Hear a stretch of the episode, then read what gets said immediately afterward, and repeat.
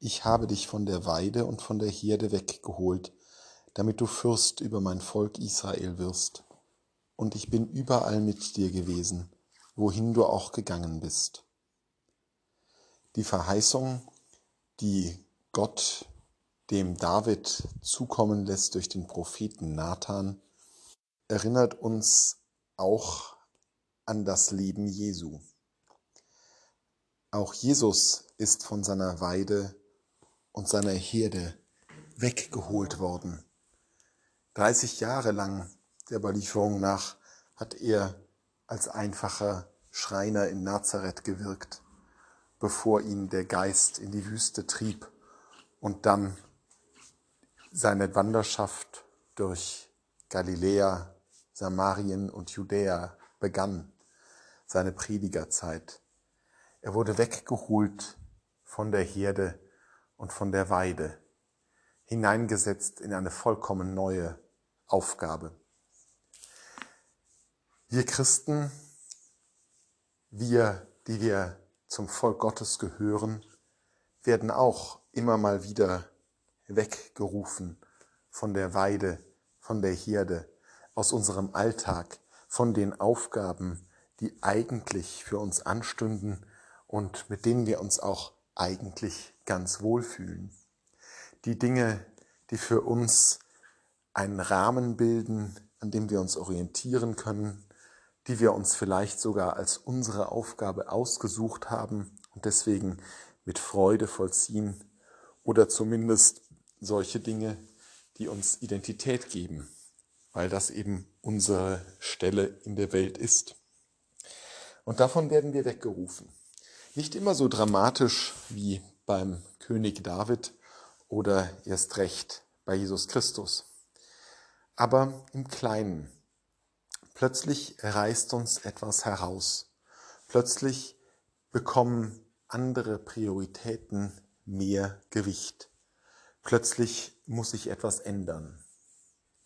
Und dieses herausgerufen werden gehört ganz wesentlich zum Christentum dazu vor allem das sich rausrufen lassen.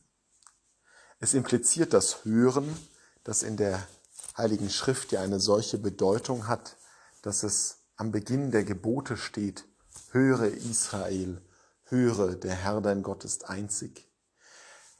Es beginnt mit diesem Hören, aber es geht weiter.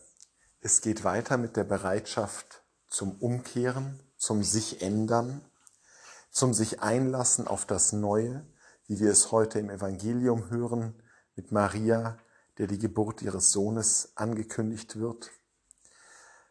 Das hat etwas zu tun mit der Anforderung an die Gläubigen, die Prioritäten richtig zu setzen. Denn das eine ist es zu hören, das andere ist es, sich wirklich zu verändern aber das funktioniert nur, wenn das Herz dort ist, wo auch die Stimme herkommt. Das hat uns der Herr ja auch in den Gleichnissen vom Samenkorn zur Genüge vor Augen geführt. Doch natürlich bedeutet das auch Trennungsschmerz. Sich von seiner Herde und seinen Weiden wegrufen zu lassen, bedeutet Trennung aufgeben, ein Stück verlieren, das auch die eigene Identität begründet. Dieser Schmerz oder zumindest dieser herausfordernde Schritt ist dann tragbar, wenn wir wissen, worum es geht. Und da sehen wir eben, wie David und sein Nachfahre Jesus uns das vorgelebt haben, dass sie ihre Bereitschaft, sich herausrufen zu lassen, deswegen aufbringen konnten, weil sie wussten, dass es um etwas Größeres geht, um das Reich Gottes, darum, dass Gott auf dieser Welt Heimat bekommt.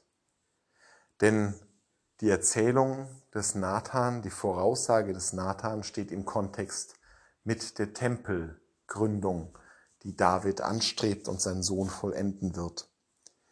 Es geht darum, Gott eine Heimat auf dieser Erde zu schaffen.